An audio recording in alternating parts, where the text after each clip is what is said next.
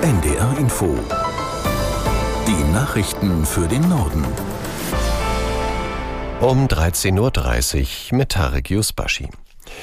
Der Bundestag stimmt heute darüber ab, ob der Konsum von Cannabis unter bestimmten Bedingungen für Erwachsene erlaubt werden soll. Der Plan, über den seit Jahren diskutiert wird, ist umstritten. Caroline Wöhlert aus der NDR Nachrichtenredaktion fasst zusammen, wer dafür und wer dagegen ist. Gesundheitsminister Lauterbach hat das geplante Gesetz heute früh auf NDR Info nochmal verteidigt. Er hat gesagt, dass er den Konsum aus der Tabuzone holen, Jugendliche besser aufklären und den Schwarzmarkt zurückdrängen will. Auch der Drogenbeauftragte der Bundesregierung Blinert meint, wenn Eigenanbau und sogenannte Cannabis-Clubs erlaubt seien, würden die Menschen keine gefährlichen Mischungen mehr bei Dealern kaufen. Der Bund Deutscher Kriminalbeamter meint dagegen, die Teillegalisierung von Cannabis sei in der Praxis schwer umsetzbar. Die Polizei Polizei könne bei Kontrollen nicht zwischen legal und illegal angebautem Cannabis unterscheiden.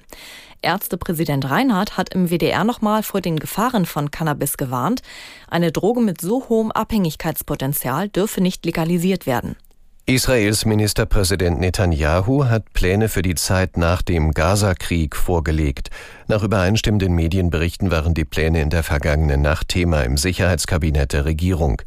Demnach soll es eine zivile Verwaltung für den Gazastreifen geben. Sie soll aus örtlichen Beamten bestehen, die keine Verbindung zu Ländern oder Organisationen haben, die Terrorismus unterstützen. Gleichzeitig ist den Berichten zufolge eine vollständige Demilitarisierung des Küstengebiets geplant. Das israelische Militär soll auf unbegrenzte Zeit die volle Sicherheitskontrolle haben. Die Eckpunkte waren schon bekannt, zum ersten Mal wurde der Plan aber formell dem israelischen Kabinett vorgelegt. Die Stimmung in der deutschen Wirtschaft hat sich im Februar nur leicht gebessert. Nach Angaben des Münchner IFO-Instituts stieg der Geschäftsklimaindex im Vergleich zum Januar minimal. Aus München Ralf Schmidberger. Eine Stabilisierung auf niedrigem Niveau. Mehr sei das kleine Plus beim Geschäftsklima nicht, heißt es beim Münchner IFO-Institut. Außer einem verhaltenen Lichtblick bei einigen Firmen im Dienstleistungssektor wie Ingenieurbüros und Logistikunternehmen laufen derzeit die Geschäfte in der ganzen deutschen Wirtschaft eher schlecht. Etwas weniger pessimistisch sind die Firmenlenker beim Blick auf die kommenden Monate. Doch die für Deutschland so wichtige Industrie bleibt weiterhin das große Sorgenkind. Die Betriebe bekommen immer weniger Aufträge und planen deshalb schon, ihre Produktion zu drosseln. Beim Chemiekonzern BASF steht offenbar ein weiterer Stellenabbau an. Wie der scheidende Vorstandschef Brudermüller mitteilte, muss das Unternehmen die Kosten an seinem Stammsitz in Ludwigshafen um eine Milliarde Euro pro Jahr senken. Das sei nicht zu schaffen, ohne Arbeitsplätze zu streichen. Wie viele Stellen wegfallen sollen, sagte der BASF-Vorstandschef nicht. Der Chemiekonzern hatte bereits vor einem Jahr ein Sparprogramm gestartet, vor allem wegen der hohen Energiekosten. Bundesinnenministerin Faeser hat die Union dazu aufgerufen, die geplante Reform des Bundesverfassungsgerichts nicht länger zu blockieren.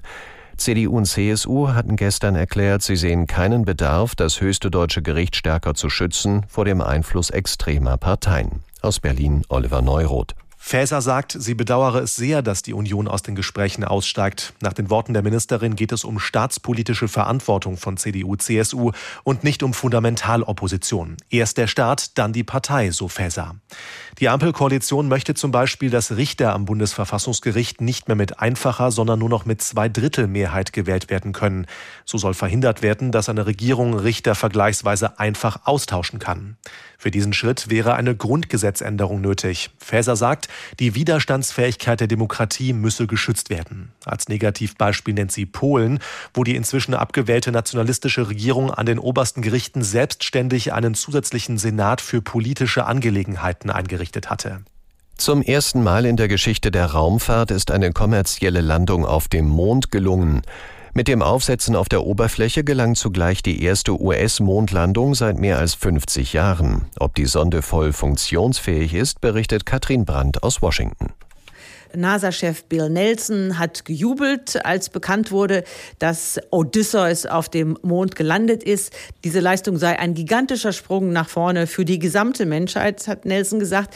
Vor allem ist es aber ein wichtiger Erfolg für die NASA und für ihr Programm, sich für die nächsten Mondmissionen mit privaten Partnern zusammenzutun. Odysseus ist von einem texanischen Unternehmen gebaut worden, Intuitive Machines. Die Rakete, die die Mondsonde ins All befördert hat, stammt von SpaceX. Das ist das Unternehmen von Elon Elon Musk. Und die NASA hofft auf diese Art und Weise, Kosten und Risiken bei dem zu drücken, was sie vorhat. Sie will nämlich auf absehbare Zeit Menschen dorthin schicken und sogar einen Außenposten auf dem Mond bauen.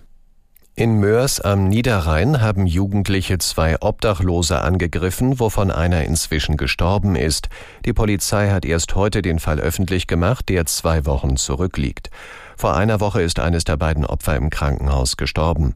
Er war 58 Jahre alt. Allerdings muss noch abschließend geklärt werden, ob die Verletzungen des Überfalls für den Tod verantwortlich waren. Die drei Jugendlichen im Alter von 15, 16 und 17 sollen die Obdachlosen in Mörs zu Boden gestoßen, mit Pfefferspray attackiert und gegen den Kopf getreten haben. Das waren die Nachrichten.